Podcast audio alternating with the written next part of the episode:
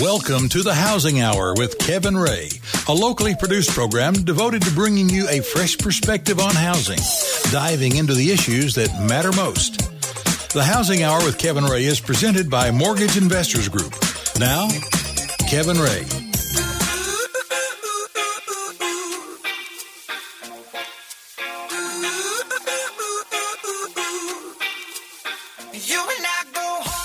Well, welcome into the Housing Hour. This is Kevin Ray. I am your host. I'm here with Mark Griffith, our executive producer and co host. We want to thank you guys for coming in here to uh, join us and start your morning off with us. Hopefully, you've had a cup of coffee or two, but we thank you guys and uh, hopefully be able to make this next hour worth your while and tell you a little bit about uh, what we're going to do, and, and, and it'll be something that you can take and maybe even share with friends and family. Um, because the topics that we talk about, we feel that are so important that they're worthy of sharing um, out there on the World Wide Web, if you will. And uh, speaking of that, let me tell you guys before we get started how you can plug in with us. And that is uh, going to our, uh, first of all, our website. It's kind of the mothership, if you will, of the information. Um, and that is thehousinghour.com. If you go there, you can then find all of the different arms of information that we have, our different series that we've completed. You can talk, see about our current guest that we have here today with us. You can learn about him and where you can find more information about him. His name is John Springer, by the way. He's with Transamerica Financial Advisors, and he'll be talking with us here in just a moment. But you can find more about him, find his website, and so forth. Um, we also are on Facebook, certainly, facebook.com slash the housing hour. Our Twitter is at the Housing Hour, and you can find us on Pinterest and LinkedIn and all of the different social media sites as well. So we are kind of dipping back into um, our series that we have. And Mark, um, you know, one of the things I love about what we've done is that each week, you some of the different things we speak about can go in a couple of different series, but this one, being that it's financial, I mean, this is a vitally important topic, is it not? And it's timely because at the beginning of the year, I mean, and toward the end of last year, I'm always thinking about my portfolios, what I got investing, what it looks like, what should I do differently next year, what's the environment coming up, should I rebalance it, should I not rebalance it? Right. And it doesn't matter how large it is or small it is in my case, um, you still have to think of the same ideas and, and try to project uh, what it's what's going to happen, what it look like, and have some goals. So yes, that's important today because a part of home ownership, you've got to have a plan in place in order to get your home. And so uh, it's very important. And we got an expert right here, and he's got a radio voice, and this guy's got radio yeah, experience. That's right. And you know, John is an investment advisor representative with the Securities and Investment Advisory. And uh, he offered through Transamerica Financial Advisors, member of F by do I got to read all this? FINRA. Uh, this it's the alphabet soup of financial services. Yeah. Why don't you go there ahead and legal, introduce yourself? There are a lot of legal entities, and and uh, you would you would kind of say that FINRA is like an oversight board. They're the ones that send you to jail if you're Bernie Madoff. Oh. And then there's the SEC everybody knows about, and the SIPC is the one that guarantees your accounts for up to five hundred thousand. Oh, okay. Not against lost, but against fraud. And SEC is the strongest or fire or things like that. Yeah. Of course, when Bernie Madoff happened, they kind of waived all the SEP, uh, SIPC stuff and said, "Well, wait a minute. I know we promised you you couldn't lose more than a half million, but we don't have enough to pay you all of it." So they had to kind of change the rules. But at any rate, Mark, all those disclosures hey, are required. I can tell that this is going to be a two-part show. no, no, this is good. No, but you're absolutely right. It's so timely. January, you know, you have a lot of people that they have so many different New Year's resolutions, whether it be for your health, and that's physical health, but also financial health, mm-hmm. and it is a good time to kind of reset what you've been doing, you know. And I always say, you know, it may be a situation where you need, um, if you need something like uh, a mortgage, you're not going to go to your, you know, hairstylist to learn about what it is that you need to do for your mortgage. You know, you're not going to go to the pizza delivery guy to learn about, you know, your real estate needs, although they may have been a realtor in previous life. But you're going to go to a financial planner if you need to know about your financial situation or somebody in that role. And and I know that you're not a financial planner per se, right? Or what? I, I can be. Okay. I just, I just, you get 60 pages and you hand somebody and say, hey, here's all these scenarios and there's right. 14,000 examples and uh, 2,000 of them you're successful and some right. you're not. And after a while, it gets a little overwhelming. Yeah. Hey, can I learn from you guys too while we're here today? Well, sure. Gonna Hold on. give Let me you a turn, let me let turn the give you- microphone around. Let me give you a little background, okay? Yeah, please. So you have to to give me advice. You have to know where I'm coming from, right? Right. Okay, so I'm a farm boy from West Tennessee, about 45 miles east of Memphis. Mm-hmm. We used to go to Memphis Is that in Dyersburg? to the no Grand Junction, Tennessee. Grand Junction. And that's the home of the Ames Plantation, UT's largest experiment station, where they they don't hunt quail, they follow quail, and if you hunt them and shoot them, you go to jail. oh, wow. Really? It is it is protected. They are allowed to set up the the food for the quail, which is against the law in a lot of places. You can't lure them in and then shoot them, right? Mm. Well, there you can lure them in. I drove a tractor on the Ames Plantation one summer, hauling hay and silage and things like that, and the tractor could go 30 miles an hour. I mean, I loved it. These big, giant, expensive John Deere tractors, and I had a little old, old used one back on our farm. And um, if a quail covey was about to cross the road, you put that sucker in lockdown. You you put on the brakes. Anywhere else in the state of Tennessee, I'm pretty sure you don't slow down hardly at all. You might swerve a bit, right? Right. You do not hit a quail on the Ames plantation. Oh, man. Okay, so that's Grand Junction. So I go to school. Oh, by the way, we would go to Memphis for fun, and there was one Shoney's out on Poplar Avenue, and there was a McDonald's on Summer where hamburgers were ten cents. So that might tell you a little bit Wow. of how old we I am. have a mortgage do- investors group on Poplar Avenue. Actually, There you go. We do. So, And my grandmother had a house down there off Poplar, about a block off, hmm. a rental house that she used that's that they had bought. And back when her her husband was alive, he died the year before I was born. So Then you I went have to- Tennessee roots. I do, and I went to UT Martin. Mm-hmm. I was in ROTC, and back then you either uh, you either went to college and then went in the army as a private because you're going to be draft you were going to be drafted, right. and or you could get fifty dollars a month starting your junior and senior year, which I needed, and I was milking cows on the farm about two o'clock in the morning Saturday and Sunday, and that also helped to get me through. So that tells you I have a frugal mindset, and if you're spending your own money, you spend it pretty carefully. I think it cost me twelve hundred the first year, and it cost my friends two thousand dollars the first year to Oh, go to my. college. That's That's, that's, a big difference that's quite a difference. to what it is today. yeah, Today, you can't even add two zeros to that hardly, right? you know, and and you think about inflation and you know deflation maybe, but you think about where we are in our world and where things lie as far as what things are worth, and you know, you just wonder sometimes is is the amount that we're spending today for the things that we're purchasing today the equivalent when you factor in increase in in, in salary? Is it the equivalent as it was in the 1970s or even 80s? I don't know the answer to that. What does a new Mustang cost now? a new Mustang with leather interiors, forty-one thousand MSRP. I have no idea. I mean, I'm just guessing. Probably around there. Yeah, you're you're, you're Maxed out. 25 to 40, depending on what you get on it and how souped up it is. Right. When I finished high school in 1965, our coach, basketball coach, bought his daughter a brand new Mustang for three thousand dollars. Mm. So is that? But I mean, but the average workforce was making one hundred twenty-five dollars a week. Yeah, I was mean, getting a you dollar know. a quarter an hour Mhm. on the student work study So I guess program. So that up- was a controlled minimum wage, so but to speak. if, if if incomes have went up, what probably? I mean, I don't know. You Yeah. may know, but four hundred percent. I don't know what they have. I just always think about that because when you're when you're looking, and we'll talk a little bit more about how we steward our money, how it is that we take what we have and um, we do the best we can with it and not just dig a hole and put it in. And you spoke about the parable in the Bible that you use sometimes to help your clients understand what it is they need to do with their investments. Speak to what I guess really it is that you feel you do. Because I think that's important. Some people, you know, some people say, "Well, here's what I do," you know, and then it's it's their job description. But but I want to know what do you do? Do you know what I mean? I was in a I was in a small group uh, meeting one night or with some friends, you know, been there 10, 15, 20 years in some of the cases where you have a Bible study or whatever Mhm. uh, once a week, once a month, whatever it might be. And somebody said, "John, you're you're a numbers guy." And I thought, "Gosh, what a misperception. Mm, I'm a people guy." mm. And if I don't understand how you think, Mark's a client of mine. He may have mentioned that to you. yeah, yeah, he's passed on some great advice. Okay. So if if Mark comes to me and says I want to do this or this and I realize that it's really not a good idea, then I've got to know him enough to be able to sway him a little differently. Mm-hmm. Now, I might not be right. He might be right. Mhm. And the timing might be such that we're both right or wrong just depending on when you do it, right? Mhm. So if a client comes into me and they say, "Well, I don't want to lose any money." Who, who doesn't agree with that? Mm-hmm. Do y'all agree with that?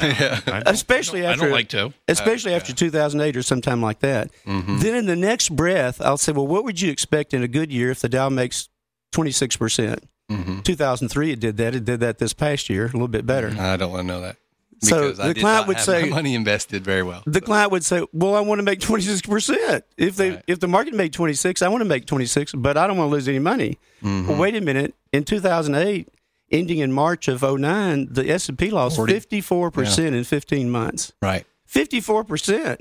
so your your your job is to understand and get to know the goals and also the the dreams, if you will, of your individual client, and and that might be when they were when they were wanting to retire, what their lifestyle needs to be, what their what their appetite for um what their appetite for different losses could be. Yeah, uh, we ask questions. What's the risk level, risk reward? So if a person's going to say, "Well, you know, I want a moderate risk," well, that's that indicates about sixty to seventy percent stocks and the rest bonds. Well, if interest rates are going up, bonds lose money.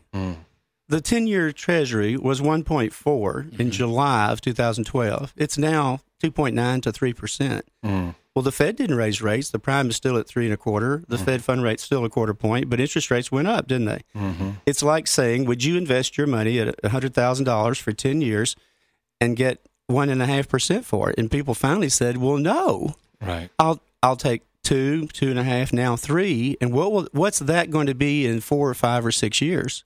Mm-hmm. Most people seem to think it'll be higher if that happens. Bond might, bonds might lose money. What happens in the next three months? Who knows? Now I've got to motivate you. I've got to help you understand. You can't make a decision when fear is all around you. Newspapers sell fear. That it just sells. That's what we're interested in. Mm-hmm. If I have to somehow show you that had you invested a year ago, you should have expected eight to ten percent return, and now you're up twenty five or thirty, perhaps. But I have a lot of a lot of friends that didn't invest anything. But that, but that's just the point because there's so many people that haven't invested anything because of the the fluctuations that you're talking about. You have bonds going on one direction, you have the equity markets going in one, gold going up, this going down. I mean, good grief, we, don't know where to go, how to do it. Uh, it's maybe we should dig a hole and put it in the ground. Well, it's so many products, you know. Okay, so the parable of the talents. yeah. this is in two different ch- chat, two different books of the Bible, and so t- to give you a paraphrase, everybody knows this. Um, the master, I'm guessing the master was a, a traveling salesman. Okay. Okay, so the master says, I'm leaving for a while, guys. And while I'm gone, I'm going to give the three of you $100,000 each. You can't relate to drachmas and all these things, okay? So you know, I'm going to give you each $100,000 and I'll be gone. When are you coming back? Well, I'm not sure. Six months, year, year and a half, two years. It doesn't say how long he was gone. But gosh, if you're going to if you're going to travel into another country by camel, I'm thinking you're going to stay a while. you know, George Washington and Thomas Jefferson used to have guests, and they came and stayed two or three months. Oh yeah, that was typical. Because they had to come by horse and carriage, right? Mm-hmm. So now the master comes back after this undesignated period of time, and one guy's doubled his money. What did that? What does the master say about him? Good and faithful. Good and faithful. And how does he reward him?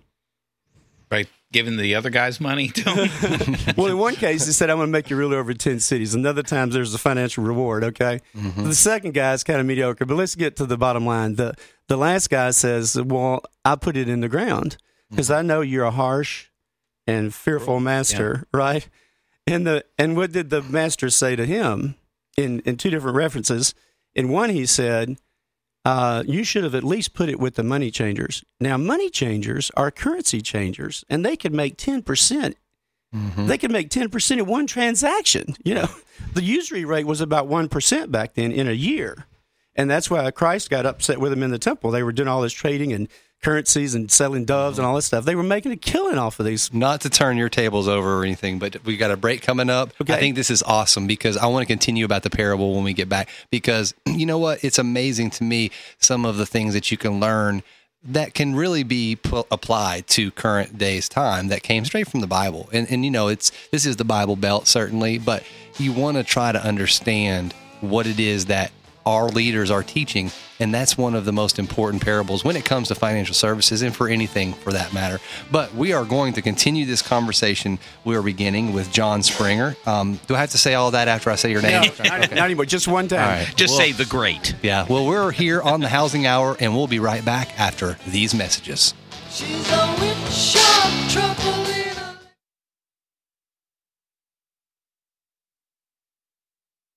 The Housing Hour with Kevin Ray continues, helping you understand what is really going on out there and what to do about it. Again, Kevin Ray. Look in my eyes, what do you see? Welcome back to the Housing Hour. It's Kevin Ray here with Mark Griffith, our co host and executive producer. Thank you guys for coming back in with us. Um, before we move on, I do want to tell you guys about a company that we believe so very strongly in, and that is Admiral Title.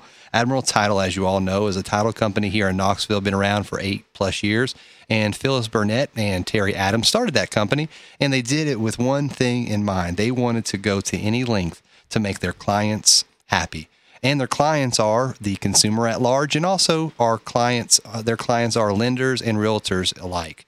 Um, they're helping to service your transaction. If you're a lender or you're a realtor, they want to make sure that everything goes smoothly, that you get to that closing table, and all of the I's are dotted and T's are crossed. And if one needs to be explained, they'll explain it because that's what they do. They have that. That is their talent, if you will. So give them an opportunity to kind of come alongside of you if you want to build a network if you want to maybe build a trusted uh, person in that um, field. Uh, they are the ones who i would recommend. We both believe very strongly in them and they do a fantastic job. You can call them at 865-531-6060 ask for phyllis. It's admiral title. So we're back in here, and I didn't mean to cut you off there, but um, you were talking about the parable, and you were mentioning some things that are very important because everybody everybody wants to know how to handle their their lives when it comes to finances, and you know.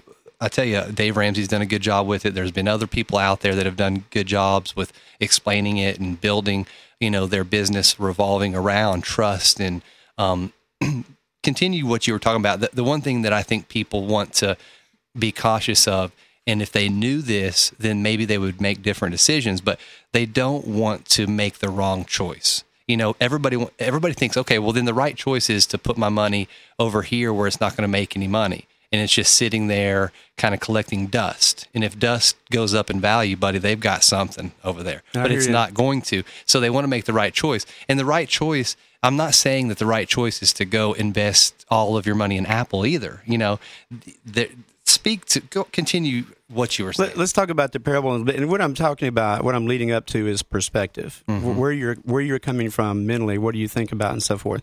I have to interject. I listened to your ad there, Phyllis Mm-hmm. Burnett. Her mother is a client of mine. no kidding. I've known her mom and dad for forty something years. Wow. we used to go to church together. That's awesome. And now we're all different places. But uh, her brother Joel, I mean, Yeah. it, it is such a small world. It really is. Her It kids is. went to school where mine mine did. Her No son did. kidding. It's a so small forth. world after all. It really is. it is. okay, so there's a couple of perspective things. Life changes. There was a time where you could you could go to um, a seminar and hear about successful people and leave the seminar thinking, "What wonderful! How how great is that? These people overcame the odds and they succeeded." So that that master that left town and went off to another country, probably bought some goods and brought them back and traded and so forth. What did people think about rich people back then, like him? Was he? And, and what did they think of that rich person now versus ten years ago? hmm It's changing, isn't it? Mm-hmm. It used to be okay. So there's a lesson in small town America. In small town America, the richest guy in town, in my hometown of Grand Junction, drove a Buick, not a Cadillac. Mm. Why? If you drive a Cadillac, you're better than the rest of us.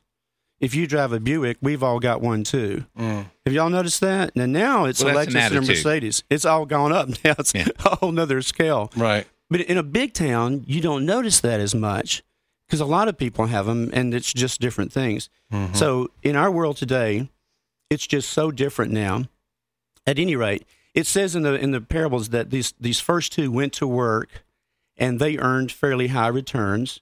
What was the least that the lazy man should have done? It said that he should have at least put it in the uh, with the money changers or whatever, uh, who are people nowadays you would call that I guess you'd say put it in a savings account or something, but that would have been a few years ago when a savings account paid something. Right.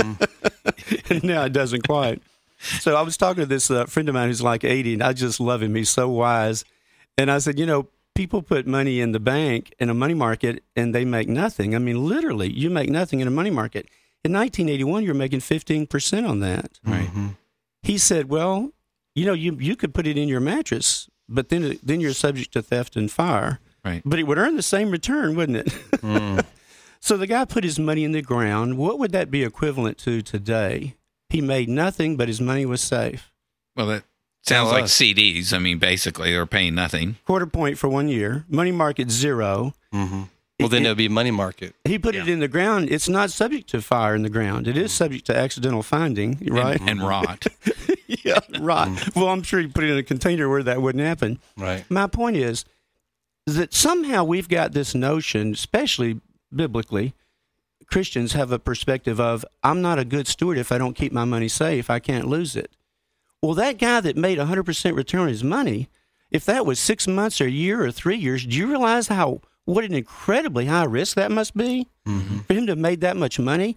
And yet he was blessed for it, for taking all that risk, and it was somebody else's money. Hmm. That's even worse. Right. If I risk my own money and lose it, big deal. The perspectives have just changed so much, and our attitudes have changed, and now we think to be a good steward, we have to make nothing.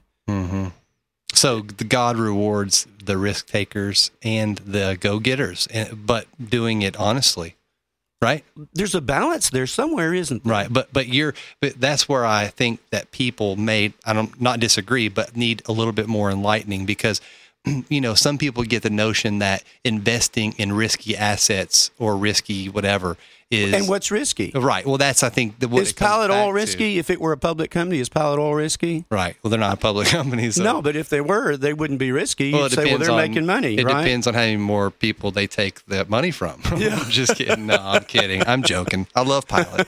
But if you think about it, though, if you think about how people talk about perspective, I think it's all about perspective. And people look at investing. Some people do as as gambling. And I think that that is, you know, of course, gambling is is shunned other than the lottery that we do here. I mean, that's okay because that goes towards education. But people, By the way, the payout is lower than it was for uh, Al Capone. Really, Al Capone paid out more than our lottery does. No kidding. Yeah, Where do we took- buy those? He took like twenty tickets? cents on the dollar. and I think I read they keep fifty cents. I don't know, but it's for education, so nobody cares. Right. So my my thought about it is because people want to make right choices. I go back to that. They want to make right choices. So um, it's hard for for people to say, okay, I'm going to get an E Trade account. Not that I know anybody that's ever done this, and get an E Trade account and say, well, I have a friend that's suggesting this Japanese uh, real estate company. Oh wow, Uh, I can't tell you how often I hear that. and this Japanese real estate company is going to be hot, Kevin, or, Yeah. no, person, and and they invest in it. So is that a gamble, um, or is that is that something? Because no homework was done on it, so it was not. It was done out of out of just really lust for something better. You know, so where do you fall on? You know, how should they invest? How should they take what God has blessed them with, which is a job? That's a blessing and you have income from that job and you then pay whatever you need to pay but what's what is left over you know where do you go for two, two perspectives. Yeah. Two perspectives. People say you can't invest 1st Mm-hmm. That you have to put aside an emergency fund. Mm-hmm. So if I made two hundred thousand a year, and somebody, I think the general rule, I think you'll all agree, everything you read says you have to keep half of that, half of one year's income for an emergency fund. Mm-hmm. Maybe we ought to ask another question. Now, if I made thirty thousand a year, half might be a reasonable amount. A hundred thousand a year as an emergency fund, wouldn't you think that's a little excessive? Well, Say- I've always say it heard would for be somebody who makes 200 who probably has a lot of assets right Mm-hmm.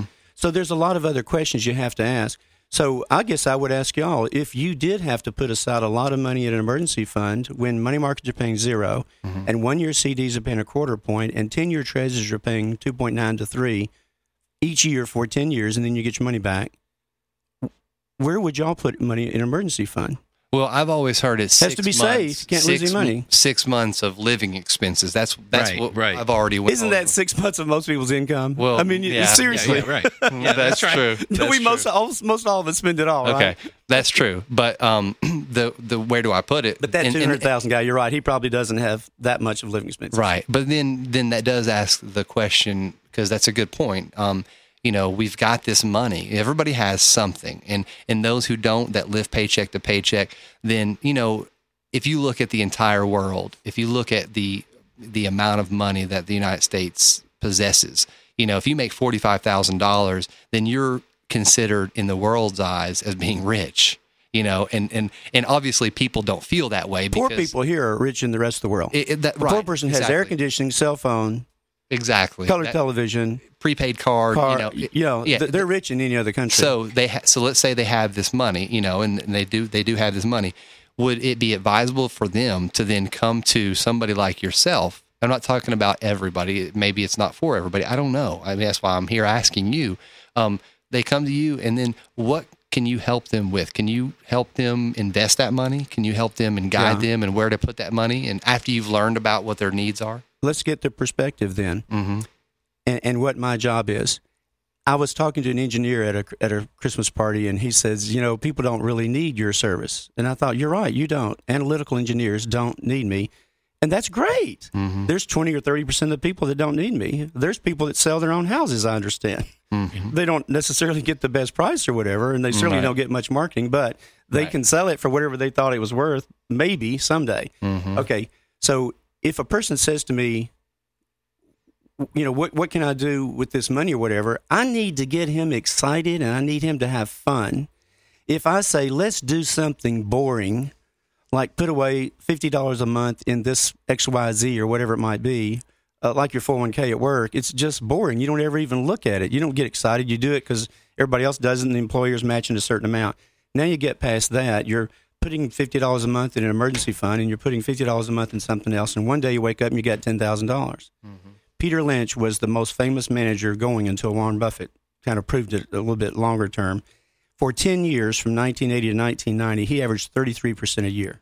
Mm-hmm. Now, part of that's because it was the timing. But his message was go to the mall and find the stores with the products that you're familiar with that have the longest line.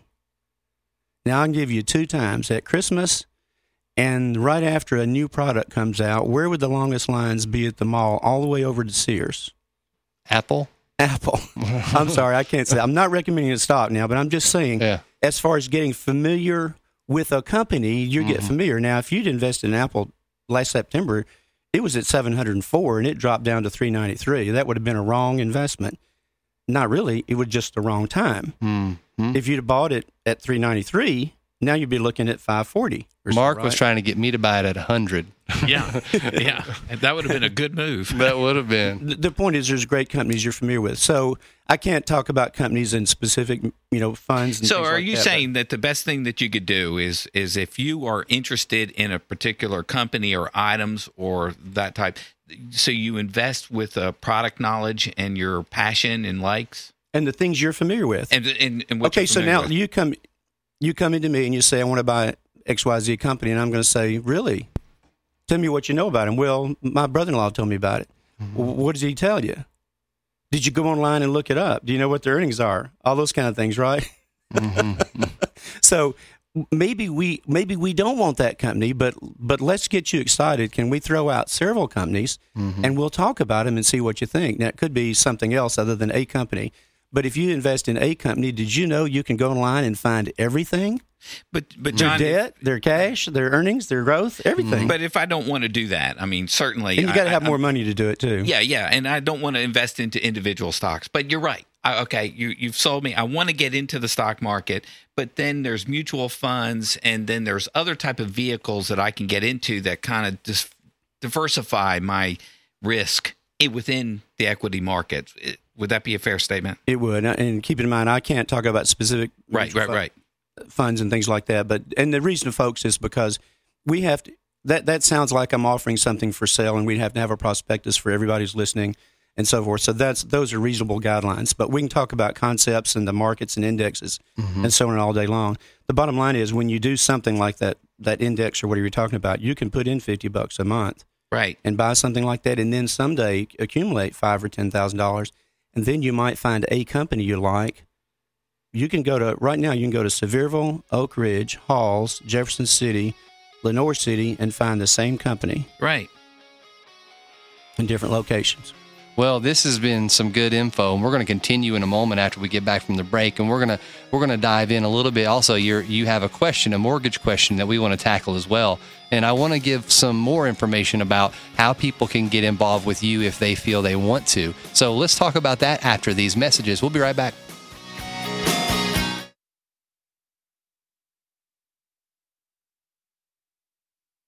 The Housing Hour with Kevin Ray continues, helping you understand what is really going on out there and what to do about it. Again, Kevin Ray.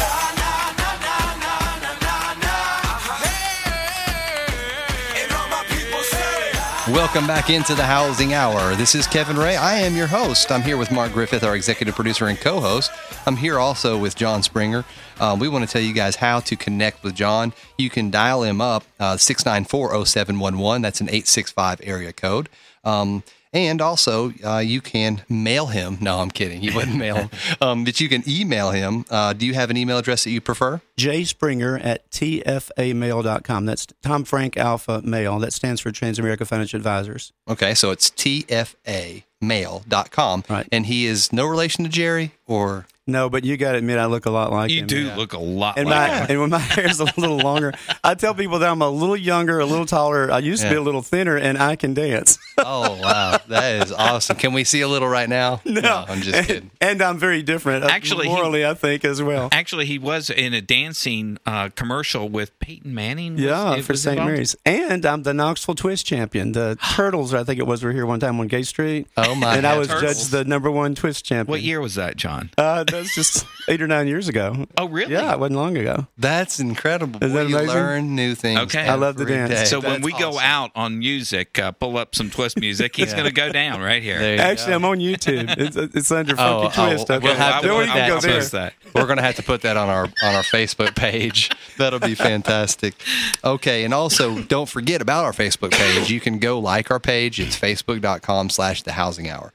Now, um, let's why don't we do this? I want to first hear this story about the couple that you've been working with, that you worked with, that he's now 81 years old, I believe you said. Tell me a little bit about that incredible story. This couple, there's a saying they, they attribute to Ben Franklin. It says, Money makes money, and the money that money makes makes more money. And you can't make the money that your money can make for you. Mm, wow, they need to make a rap song. So now let's say a guy makes thirty or forty thousand dollars most of his life, and 40, 45 years ago he starts investing one hundred and fifty dollars a month. And back then he did it on a contract basis. He had to do it for ten years, or he would lose stuff.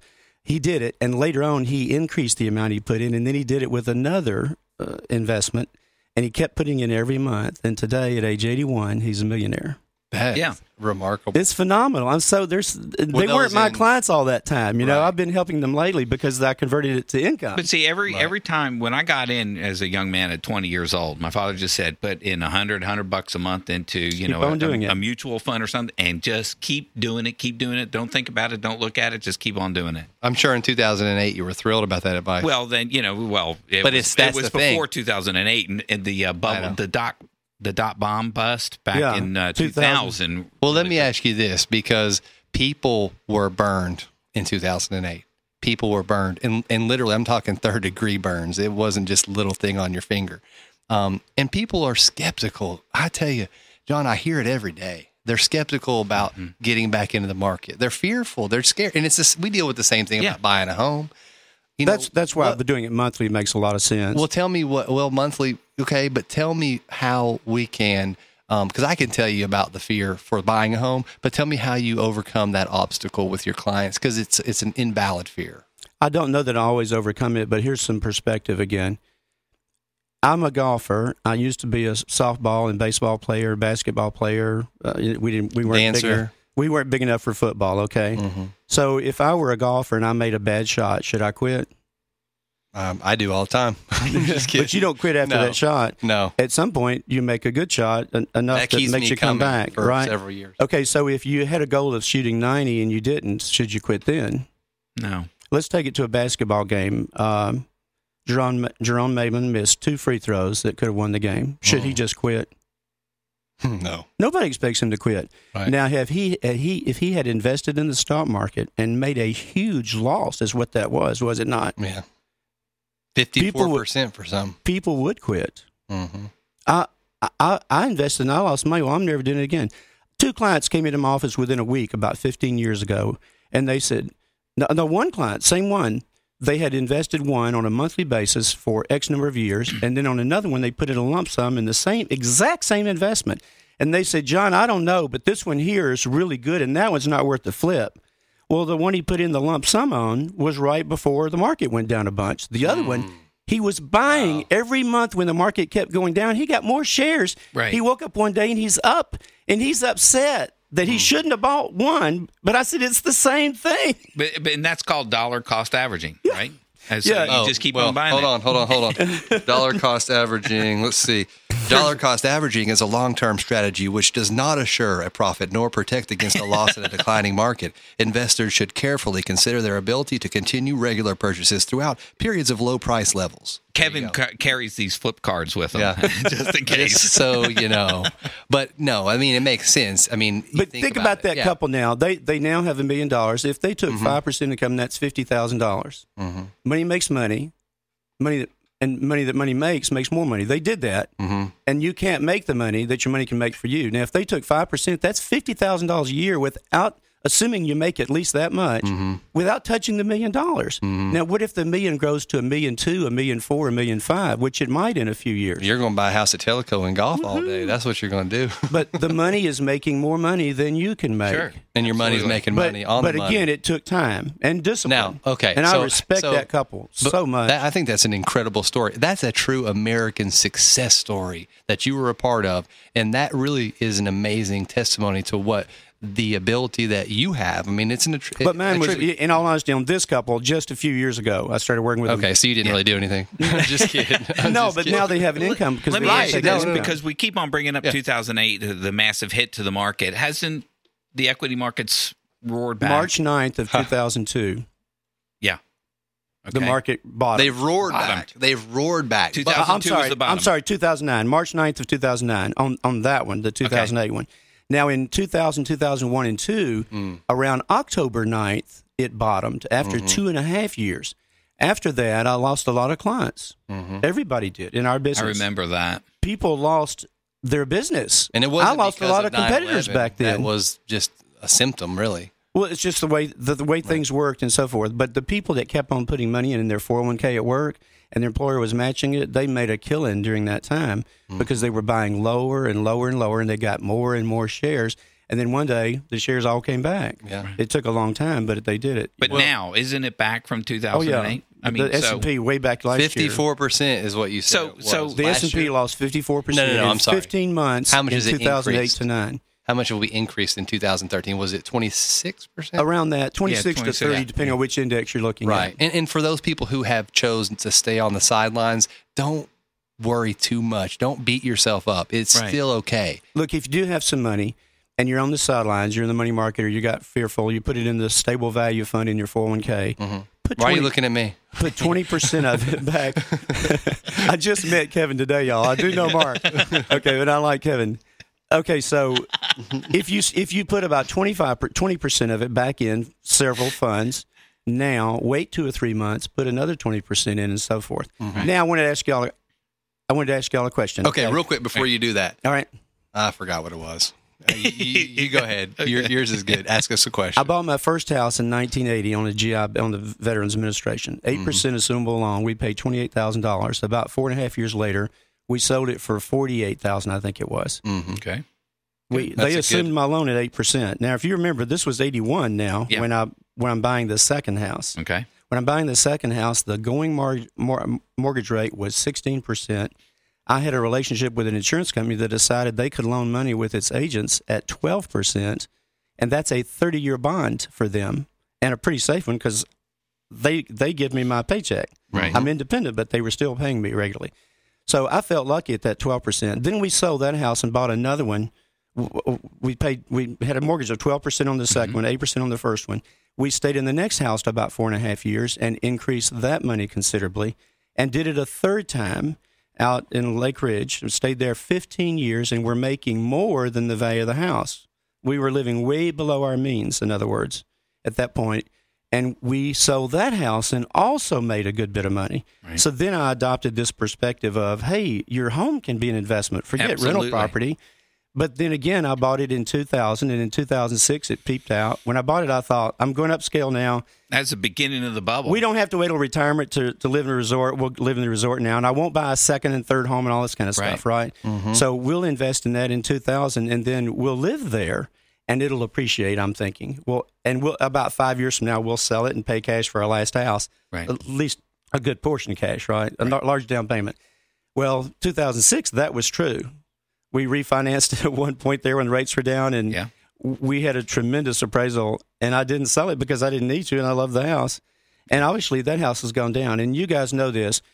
They say the mortgage market, the, the real estate market is recovering. The home prices are going up.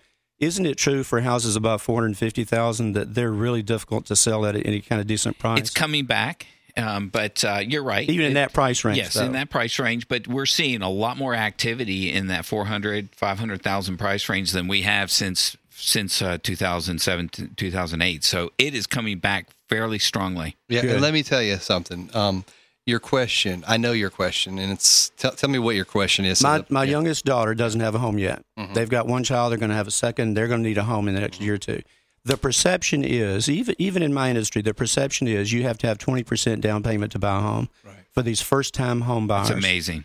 Now, they live in Atlanta now. They had lived in D.C. Had they bought a house in D.C., they could have sold it and you know bought twice as much house in D.C. in, in Atlanta, just like here. But but how much do they need in down payments? If you've got Well- good credit, you have a good earnings and they're first time homebuyers? Yeah. Well, the potential is that if they qualified for the first time homebuyer program, which is Tennessee's THDA program, then potentially um, they could actually get in with no money down. Now, Or Georgia. yeah. Georgia Dream But- has that program in that case. So it'd be the Georgia Dream program, and they have income restrictions. Now, if they don't have the first time, if they do have the first time home buyer, but they make more than what's allowed, then you can still get in just on pretty much any program at 95%. Right. Um, if it's in a particular area, you may be uh, eligible for a USDA loan, which is the 100% loan that is offered.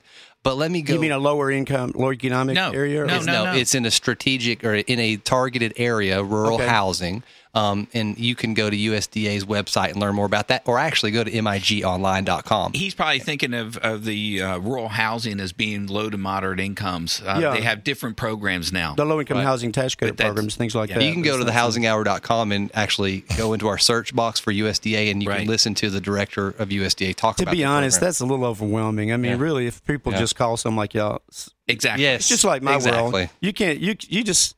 This is too involved. right. You well, let really me have to know it. Well, let me just so for for you for But, your but five or ten percent. Yeah, generally exactly. Speaking. Oh, yeah. And you know, I just ran And some 100% numbers for earlier today, and I know what kind of things are happening right now. So, if you're renting a house, if you want a really nice West Knoxville four bedroom house, how much do you think that the rent would cost for something like that? I'm Usually talking- it's about 10% of the value. I'd Okay. say, you know, $1,500, $2,000. So I ran some numbers today, and I'm I was just using four and five eighths, you know, just as a as a just a number, uh, interest rate. So on a two hundred thousand dollar home, putting down five percent Mm-hmm. on a conventional loan, ten thousand dollars. putting down 10 percent on a two hundred thousand dollar loan, so or five percent, Yeah, right. right. So you could absolutely get in for around you know five percent. At the end of the day, it'd be ten thousand, right? Exactly. Yeah, the seller pay the closing cost, so your payment would be around twelve fifty is what your payment would be. Right. Now, now tell me The rental would be fifteen to eighteen hundred. Exactly. easily. That's what I'm saying. Now you could. I even ran a scenario at 90 percent, so you'd put 10 percent down, um, and the 10 percent, the payment was going to drop down to approximately 1150. So we're we're talking about under thirteen hundred dollars, you could buy a home, and your rent would be much less than if you rent. Now you could find a, an apartment, a four bedroom apartment for probably a thousand. You know, that's if you don't mind living in an apartment. And I'm not saying that Complex. that- exactly. I'm not saying purchasing is for everyone. I'm saying if and it goes back. It goes But the right timing's back. better now too. it- if you bought now, you'd be buying lower, and you'd have a much greater chance of appreciation. Yeah, and it goes back to what you're suggesting, the perspective that you have on, you know, what should you do with that money? Should you give it and invest in the landlord's um, investment, or do you need to invest in your own property, and And, and how often would he raise your rents? and that's right. It's not Well, a fixed Yeah, it's once a year or three years or something like that. So you can give you can definitely give your um, daughter our phone number. We'd be happy to talk to her and get more specific. But I want to thank you for coming in. This has been an absolute joy, and we Enjoyed it. appreciate you coming in as Hey. I got to say, Mortgage Investors Group. I've never heard all these ads before. You guys are doing great. I'm hearing basketball, basketball games, and everything. Hey, Whoever's doing that's go. doing a great you gotta job. stand up and do your your twist. Okay. we gotta have. Here's, he's twisting. Here he's oh, going. he's going. Don't He's That's- go ahead. I can't do that. Thank you guys so much for you might have coming a in. secret camera. spending your time with us this weekend. Guys, we want you to know you can go to thehousinghour.com and get all of the information that you need. See you next week right here on The Housing Hour. That's the Housing Hour with Kevin Ray for today. Join Kevin and his guests each week at this time to keep up with the why and the why not. You need to know, so come here to find out. This program is presented by Mortgage Investors Group.